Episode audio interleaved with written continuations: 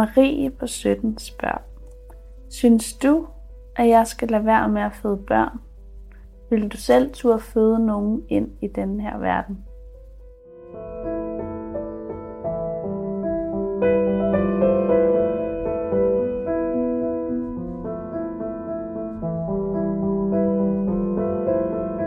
Velkommen til hverdagens klimahelte, der denne gang er dobbelt så lang, fordi der også er en brevkasse.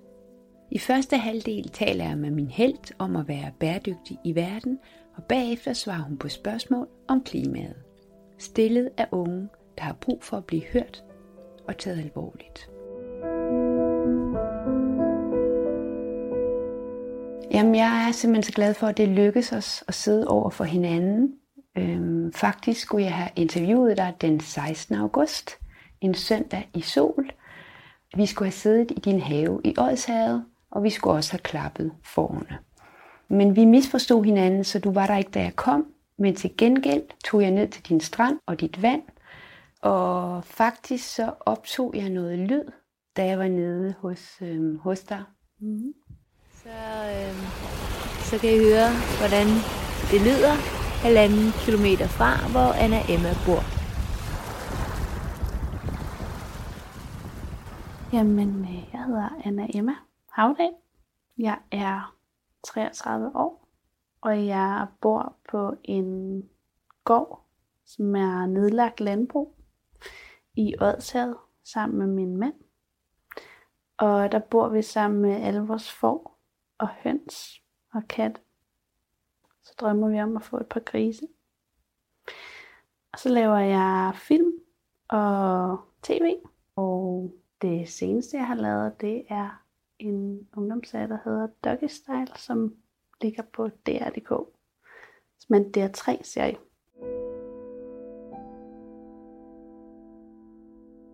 Jeg sad og læste en, en kronik, du havde skrevet i Kristi Dagblad øh, i sommers, hvor du skrev om at være i 30'erne og øhm, om at være menneske lige nu, og om de her små, fine, fine øjeblikke, som gemmer sig i de helt små ting, og om at holde af sig som, som den, man er, og passe på verden.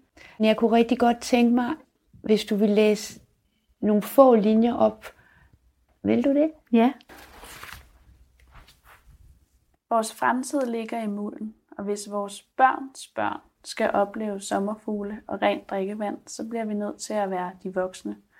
Det er nok det mest voksne, vi kan gøre. At passe på planeten og tage ansvar. Det ansvar. Hvad er for dig den ideelle er et forkert ord. Hvad er for dig en klodevenlig måde at være i verden på? Øhm, for mig handler det meget om at se ind af, i stedet for hele tiden at se ud af og pege fingre og beslutte, hvad man skal gøre og hvad vi bør gøre. Men at blive venner med sine egne dårlige mønstre, og i virkeligheden undersøge og gå på opdagelse i vores egne mønstre. Og det kan være som i, i virkeligheden i forhold til alt. Vi er meget bekendte med spisevaner, for dem bliver vi øh, som opfostret med, at vi skal tage os af på en eller anden måde. Vi skal vi må ikke være tykke. Vi, må, vi skal være sunde og raske og i fysisk god form. Så det lærer vi helt af os selv. Men der er også noget, der hedder tøjvaner og hygiejnevaner og alle mulige andre typer vaner. Transportvaner. Og i virkeligheden, hvis man prøver at grænske ens egen væren i ens egen måde at være i verden på, de ting, vi gør, og prøver at forstå, hvorfor vi gør, som vi gør, så tror jeg, at vi kommer meget længere end at pege fingre af alle de andre. For mig har det jo ligesom været måden, jeg kunne øh, jeg kan leve med mig selv på i, i sådan en krisesituation, for jeg kommer ikke til at gå ind i politik. Det er også en måde, man kan forsøge at skabe forandring og tage ansvar på. Men det gør jeg ikke, for det vil slide mig ihjel. Jeg vil ikke kunne holde ud og være i det. Jeg synes, at systemet er forældet. Det er ikke, fordi jeg ikke går ind for demokrati, men den type demokrati, vi dyrker, synes jeg ikke lever op til de demokratiske værdier længere. Og jeg synes ikke, det virker som om, at der er særlig mange politikere, der har lyst til at forandre systemet. Det er vendetjenester og medievirkelighed og meget mere end at gøre ting, der handler om at gøre øh, verden til et sted, der er til at holde ud at være. Det er så fortæret, eller jeg ved ikke, hvordan jeg skal forklare det. Det, det er bare enormt komplekst at skabe forandring igennem politiske forhold. Det er et spil, man skal spille, mere end det er i virkeligheden at, at forske eller kigge på verden og prøve noget af. Det virker meget kortsigtet, de løsninger, der kommer, synes jeg. Det er super kortsigtet, men det er klart, fordi du har fire år til at sørge for, at du måske får lov at sidde fire år mere. Så de sidste to år af enhver regerings sidetid handler mere om, hvordan skal vi øh, få stemmerne hjem igen næste år, eller om to år. Og jeg må personligt sige, at jeg ved snart ikke, hvad jeg skal stemme på, for jeg føler ikke, der er noget, jeg kan stemme på. Men grundlæggende er der jo et problem på den måde, at staten også er et kapitalistisk foretagende, og den største klimasønder er kapitalismen. Det er vores forbrug, der gør det svært for planeten at eksistere som planeten Jorden. Det er fordi, vi har et højere forbrug, end hvad der findes af ressourcer på jorden. Og det gælder alt. Det gælder, hvad vi spiser, hvad vi drikker, hvad vi klæder os på, hvad vi transporterer os i. Når du nu siger vi, altså vi er jo ekstreme i lille Danmark, kan man sige. Altså vi forbruger på alle parametre, lige fra at producere mest affald til at købe nærmest mest nyt tøj per indbygger om året og spise mest kød i verden. Vi er faktisk dem, der spiser mest kød ud over amerikanerne for eksempel. Altså, tænker du ikke, at vi er nogle forbrugsmennesker? Mm. Oppe i toppen af forbrug i den vestlige verden. Fuldstændig.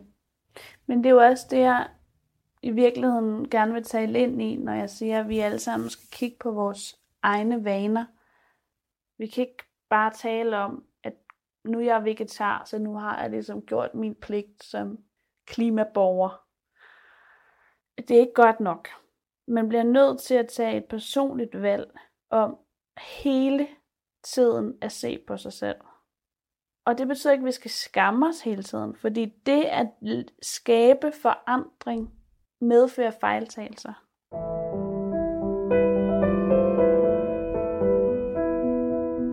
Siden august har Anna Emma arbejdet på sin allerførste spillefilm, Venus-effekten.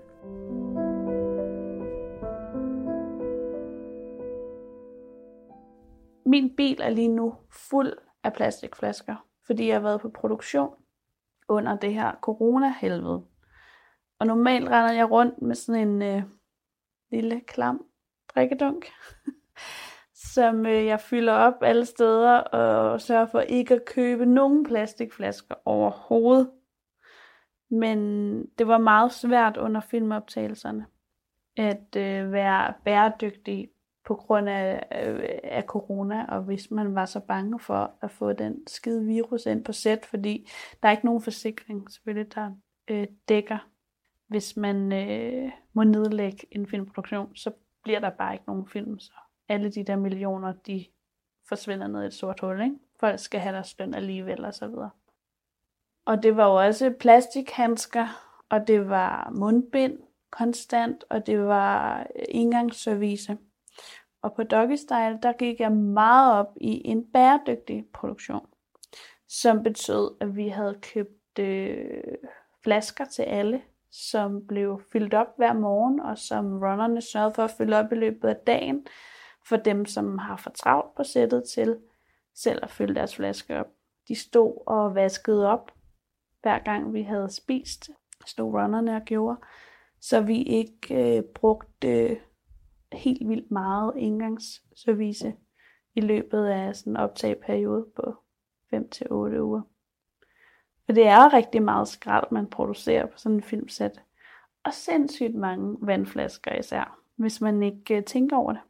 Covid-19 har bare gjort det rigtig svært, fordi det er ikke hygiejnisk at stå og vaske vores service op. Jeg tænker, det er jo virkelig også et område, filmproduktion, hvor, hvor der netop, altså det er jo nogle mil, million store produktioner. Og ligesom alt muligt andet, at det jo, tænker jeg, også nogle områder, hvor man kan begynde at kigge ind i, måske at kunne gøre tingene på en anden måde. Har du inspireret øhm, nogle jeg ved, ikke, om jeg, jeg ved ikke, om jeg har inspireret nogen. Jeg synes egentlig, der er meget øh, samtale om det generelt, og de fleste øh, producenter ønsker også at skabe bæredygtig produktion. Det er ikke altid, det kan lade sig gøre af alle mulige grunde. Der findes en undersøgelse om det, hvor der er nogen, som ved noget om det, der ligesom har prøvet at inspirere hele øh, film Danmark til at generelt benytte sig af bæredygtige muligheder. Jeg ved ikke, hvordan det er på de der helt store produktioner. For mig er det jo bare en sådan helt naturlig ting at tænke ind i alt. Fordi jeg tænker så meget over det i mit eget, mit eget hverdagsliv.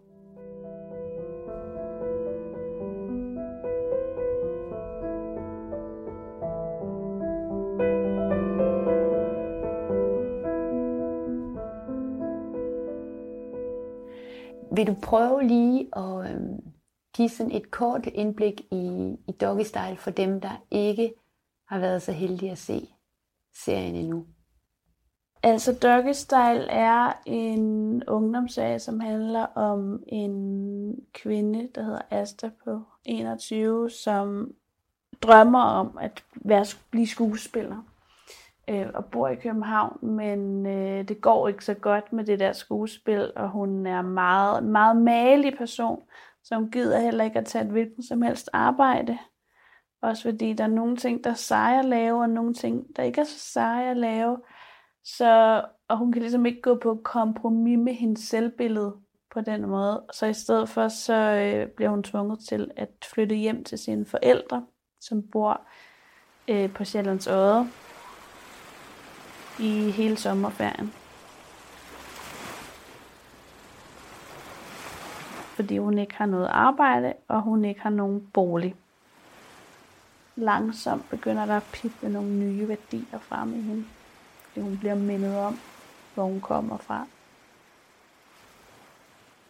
Forbindelser mellem mennesker og mønstre imellem mennesker og relationer, det er jo det, jeg er optaget af. Det er derfor, jeg laver film. Det er derfor, jeg skriver.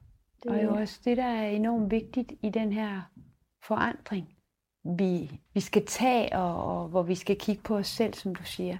Men en af de ting, som har gjort stor forandring ned igennem mit, både mit arbejdsliv og mit privatliv, øh, det har været at, at se på mig selv med en større mildhed at betragte mig selv med mildhed, og betragte verden og andre mennesker, deres ageren i verden med større mildhed. Og sådan en ting, jeg bliver nødt til at sige til mig selv, er ikke, min mor har altid sagt, at man skal kigge på sig selv i spejlet og sige, du er god nok. Det er gået op for mig, at det skal jeg ikke. Jeg skal kigge på mig selv, eller bare sige, lukke øjnene og sige til mig selv, jeg er ikke god nok. Og jeg bliver aldrig god nok, for der er ingen mennesker, der er gode nok. Men jeg elsker at acceptere mig selv. Og det er det vigtigste. Eller ofte så slutter jeg det af med at sige, jeg elsker at acceptere mig selv, og sådan er det. Vi er jo planeten jordens største problem, det er jo os mennesker. Så vi bliver nødt til at skabe forandring indenfra. Og jeg tror, at forandring kommer indenfra.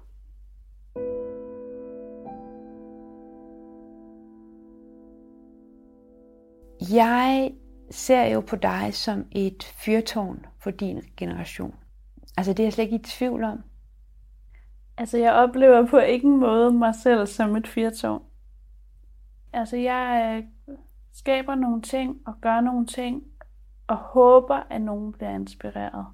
Og drømmer om, at nogen bliver inspireret. Men jeg vil gerne have, at det er de historier, jeg skaber, der er inspirerende. Og ikke som udgangspunkt mig som person, fordi det handler ikke om mig som person. Det handler om noget andet og noget større. Så jeg har ikke, jeg har ikke lyst til at blive en, den type forfatter, der sidder og tænker på, om de nu kan lide det her. Kan mine følgere nu lide det, jeg skriver nu? Det er enormt usundt, det er enormt farligt. Og jeg kan ikke undgå det, det der, der sidder der altid en million mennesker på mine skoler, når jeg skriver, som jeg bliver nødt til at vifte af, øh, som jeg gerne på en eller anden måde, hvis anerkendelse jeg gerne vil opnå, eller bare i det hele taget, at nogen ser det, kan man også blive angst for undervejs. Ikke? Jeg er jo bare en forfatter. Jeg er jo bare en filminstruktør. Jeg har jo ingen problemer med at stille mig op og ytre mine øh, meninger eller fortælle om min virkelighed, og jeg håber, at nogen finder det inspirerende. Men jeg gør det ikke for at blive en held, eller noget, der ligner det. Du gør det, fordi du ikke kan lade være. Ja. Oplever du nogle bekymringer i forhold til, til klodens tilstand øh, hos øh, unge mennesker? Hvad rører der sig, synes du, i din generation omkring øh, klimaet og miljøet og den her skrøbelige verden, som vi skal have tilbage på sporet? I min egen generation oplever jeg en vågenhed. Jeg oplever måske ikke det største ansvar, men det er jo meget min generations børn, som har og rummer klimaangsten. Jeg har mange bekendte, hvis børn har klimaangst. Altså helt almindelig angst hvor man får angstanfald, bliver syg og bliver dårlig, men forårsaget af angsten for, hvad der sker med planeten Jorden. Hvad gør de forældre?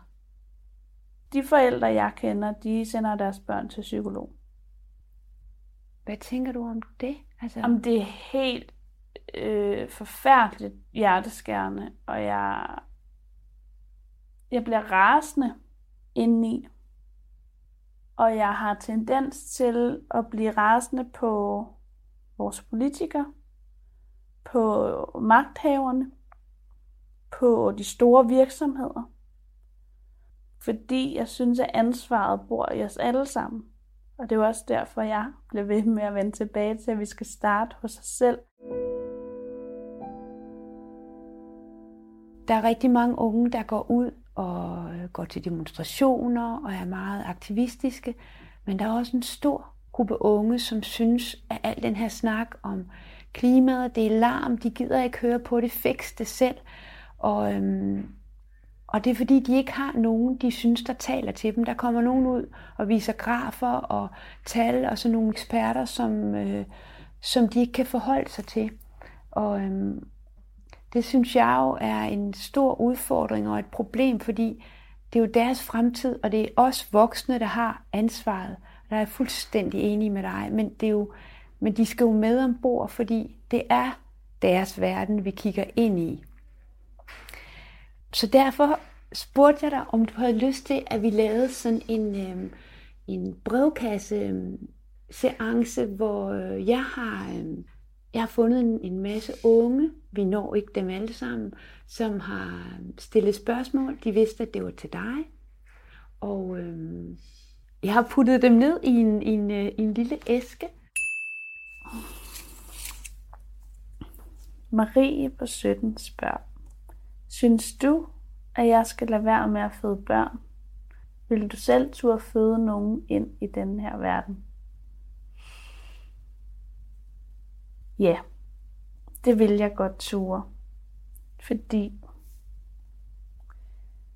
at det vil være rigtig skidt, hvis vi begyndte at holde op med at føde børn, fordi vi, vi er bange for det. Angst fører ikke noget godt med sig. Og vi skal være modige, ligegyldigt hvad, skal vi være modige for at komme igennem den her krise. Vi skal ture forbruge mindre, vi skal ture leve for mindre. Vi skal ture at leve mindre. Ikke øh, at leve mindre på den måde, at vi skal lade være med at leve fuldt, men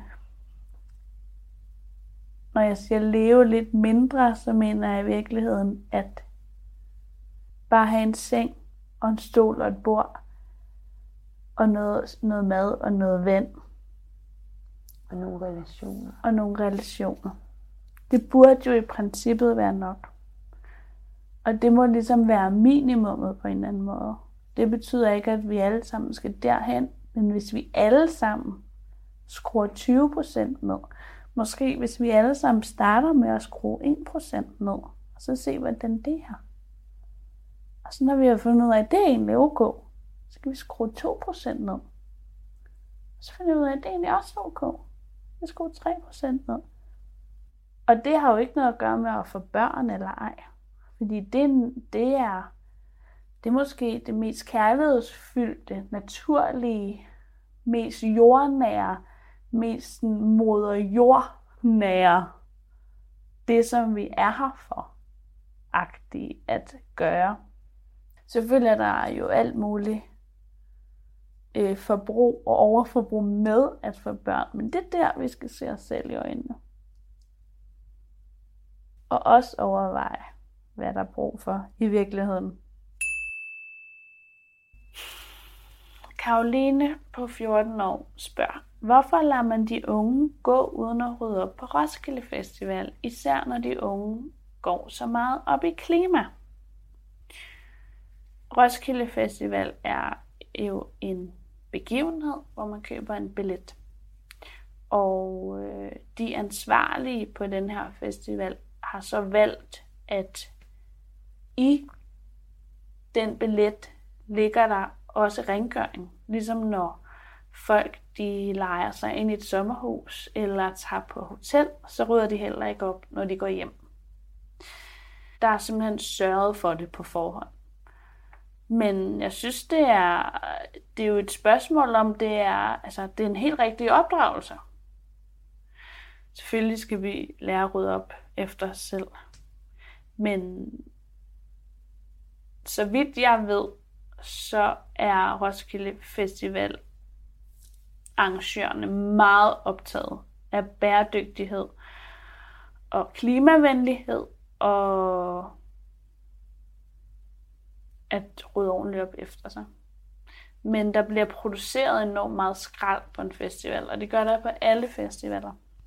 Men det gør der jo også på mange arbejdspladser. Og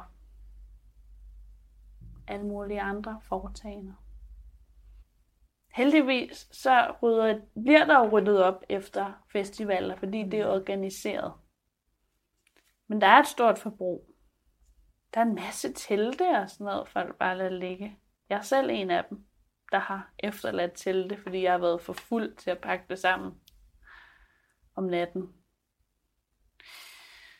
Så det må man kunne sy noget af. Noget fedt Jamen der, og det er jo også det, der er så skønt ved sådan nogle øh, frivillige drevet arrangementer, og sådan, øh, der er meget sådan god energi omkring sådan en festival som Roskilde Festival. Der er mange spændende initiativer, der er mange kreative initiativer. Og der er jo også øh, folk, der går rundt og samler alt, hvad der er efterladt, som kan bruges til noget op og laver nye projekter af det. Velgørenhedsprojekter. Alt Roskilde Festivals øh, overskud går jo konsekvent til øh, humanitære bevægelser. Så det er en ret, øh, det er et ret fint foretagende. Er det noget, du synes, du oplever, at børn og unge er dårlige til at, at rydde op efter sig, når det handler om for eksempel skrald? Det er jo det, der, der går på her. Hvis et barn eller en ung person er dårligt til at rydde op efter sig, så falder det af på forældrene. Altså, al den tid jeg voksede op, har vi haft skralde uger og skralde dage, hvor vi har gået lange ture helt, det er helt ned til dagplejebørn derude, og, altså på skraldetur, og, og samle skrald op i naturen, og tage det med hjem og lære, at det er forkert. Det skal ikke ligge der, og det hører ikke til der. Så jeg synes faktisk, at skolesystemet har påtaget sig en del af ansvaret for at få, øh, for at give øh, børn og unge en, nogle gode vaner. Tør du gå videre? Jeg skal trække her. Mm. Der er en ordentlig stor en her. Mads på 18 år spørger, hvordan kan vi ændre vores ferievaner og lyst til at rejse, så vi ikke kommer til at flyve så meget? Min generation vil jo også gerne ud og se verden, ligesom vores forældre. Jeg forstår godt, at Mads gerne vil ud og se verden, ligesom sine forældre. Men man behøver faktisk ikke at flyve for at se verden. Før flyvemaskinen var der også folk, der kom ud og så verden. Det var bare en meget større bedrift. Og mennesket er jo blevet, i hvert fald i den vestlige verden, maligt på grænsen til dovent.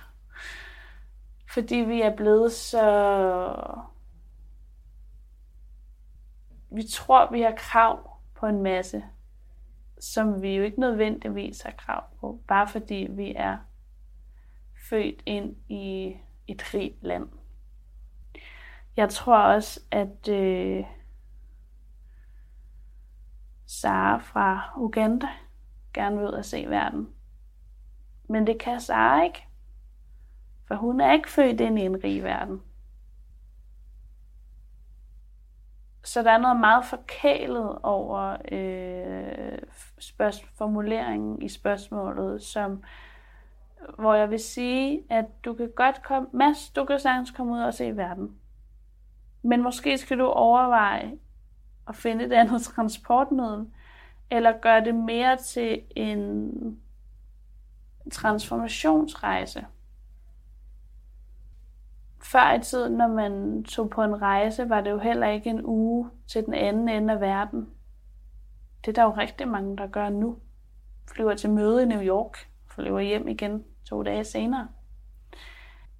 Jeg tror på en fremtid, hvor rejser er rejser, og ikke bare transportture, men du vælger at tage ud i verden for at opleve verden.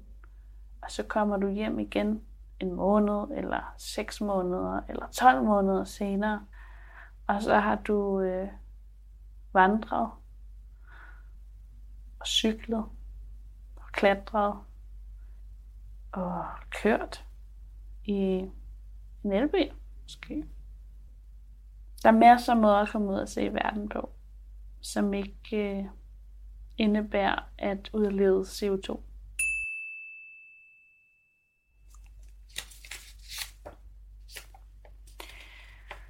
Emma på 23 spørger. Jeg vil bare rigtig gerne høre, hvad Anna Emmas tre bedste råd er til ting, jeg kan gøre i min hverdag for klimaets skyld. Alle mulige siger jo alt muligt forskelligt. Ja, alle mulige siger alt muligt forskelligt, fordi der er så meget overinformation af alt slags. Men jeg vil gentage mig selv og sige, de bedste tre ting, du kan gøre i din hverdag for klimaets skyld, de tre ting ved kun du. For det er dig, der kender dine dårlige vaner, ikke mig. Og det handler om at se på, lav nogle sjove øvelser. Sådan noget, som at skrive ned, hver gang man har købt noget øh, tøj. Prøv lige en måned eller i to måneder at skrive ned på en liste. Måske på telefonen, der er de der noter, dem kan jeg ret godt lide. Så bare lige have sådan en tøj, jeg har købt i marts, eller whatever. Neglelak kunne også godt indgå i tøj. Øh, en sok, en BH, alt, hvad du overhovedet køber, skal ned og stå, som, som måske ikke var livsnødvendigt. Du kan også lave en lille liste med livsnødvendige ting. Og det er ikke neglelak og tøj. Det kunne godt være, at det var en badedragt. Fordi du skulle jo til svømning. Så den kunne godt være henne på. Men det er nok livsnødvendigt, hvis man har en i forvejen. Så det er sådan nogle små øh, juleleje, man kan lege med sig selv. Øh, skrive ned, hvad ens forbrug er, og så opdage ens eget overforbrug. Og det kan også være, hver gang man køber noget med, som ikke var nødvendigt. En cola er aldrig rigtig nødvendig, medmindre man har racermave. En sneakers er sjældent nødvendig, medmindre man har virkelig lavt blodsukker. Alle de der små ekstra ting, vi putter i os hele tiden. Alle de der tusind kaffelatter med plastiklåg, fordi man skulle have dem til go, så man kunne gå og snakke med sin veninde i Kongens Have. Prøv at skrive alt sådan noget ned. Lav lister, lav lister, lav lister i noget tid. Det er faktisk sjovt. Og så opdager man alle mulige spændende ting om sig selv, og så kan man jo, når, i det øjeblik, man ligesom har opdaget det, så kan man forsøge at ændre det. Og så er det, at man kan begynde at lave sådan nogle procentændringer. Og det betyder ikke, at man skal gå og slå sig selv i hovedet. Men hvis man gør det til en leg for sig selv, så kan man også belønne sig selv, hver gang man har gjort det godt. Kan tage en til? Ja. Anna. Jeg synes, at politikerne virker meget uengageret i takt med, at de lover os en masse ting, som de derefter ikke overholder. Så jeg tænker, hvad gør man, når dem, som styrer fra oven og har magten, ikke tager klimakampen seriøst, og hvordan får vi dem til at lytte til os? Åh, jeg ved det ikke. det er jo noget, der kan øh, sætte raserianfald i gang i mig. Det er jo netop, at vi har en magtinstans, en, vi har en demokratisk valgt regering, som gør meget lidt. Og som ikke gør nok. Som, som bogstaveligt talt ikke gør nok. Og grunden til, at de ikke gør det, det er fordi, de er bange for at miste stemmer. De er bange for at miste magten. For hver gang man tager en beslutning, så er der en masse mennesker, som ikke er enige i den beslutning. Og så vil de måske stemme på nogle andre. Jeg tror, problemet er, at vores politikere simpelthen ikke er modige nok til at tage nogle valg, som er langsigtet. De tør ikke tage den beslutning, som kunne være en kæmpe fejltagelse. Fordi der er ikke nogen, der har lyst til at være en fejltagelse. Men forandring kræver fejltagelser. Man kan sige, at mennesket er jo også styret af frygt. Og vi lever i en tid, hvor frygt er det styrende element i næsten alle nationers gøren og væren. Jeg tror på, at vi er på vej i en tid, hvor vi ikke længere skal være styret af frygt, men være styret af kærlighed. Og hvor vi går fra at øh, gøre alting med hjernen, skal gøre alting fra hjertet. Lige nu er alting meget styret af fakta og det, som hjernen bestemmer. Ikke så meget, hvad der ligesom er det rigtige følelsesmæssigt. Tiden er ved at være gået. Jeg er nødt til at spørge dig helt til sidst, hvordan bevarer vi glæden og håbet?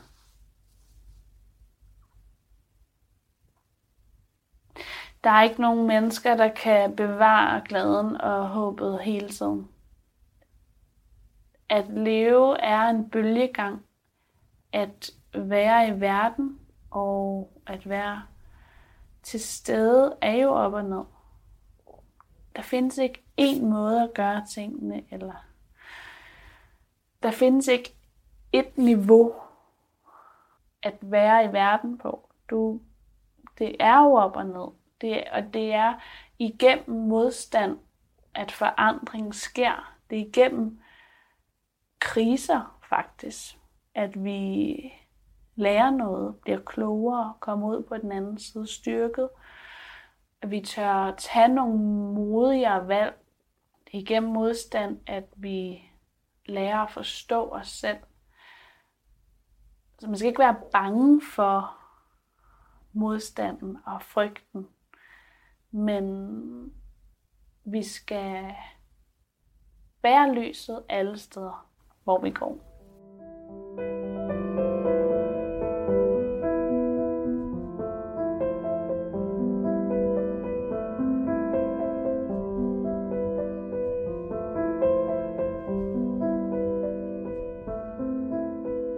Og når du siger det, hvad mener hvad ligger der så i det lys? Det er jo den der mildhed, jeg så gerne vil have, at folk skal finde frem i sig selv. Og opdage, hvor stor afsmitningen er. Der er heldigvis masser af klimahelte derude, og jeg vil finde dem og dele deres tanker og motivation for at gøre, hvad de gør. Jeg hedder Lene Aarhusen Fosgaard, og der kommer snart en ny episode. Indtil da, pas godt på dig selv og din og min verden.